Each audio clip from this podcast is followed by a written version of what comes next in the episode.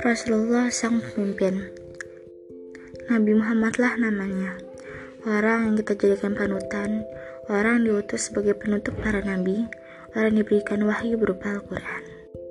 Nabi Muhammad dapat disebut Rasulullah Memimpin umat muslim Berjuang keras demi menegakkan Islam Bertaruh nyawa di dalam peperangan.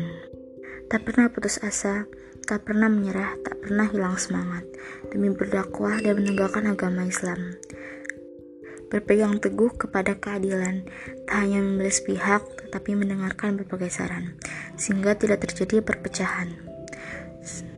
Selalu bijaksana dalam menghadapi masalah, tidak terburu-buru mengambil keputusan, dan tak membela pihak, sehingga tidak memilih keputusan yang salah. Memimpin dengan adil, pantang menyerah membela kebenaran, bersikap bijaksana dalam setiap kondisi.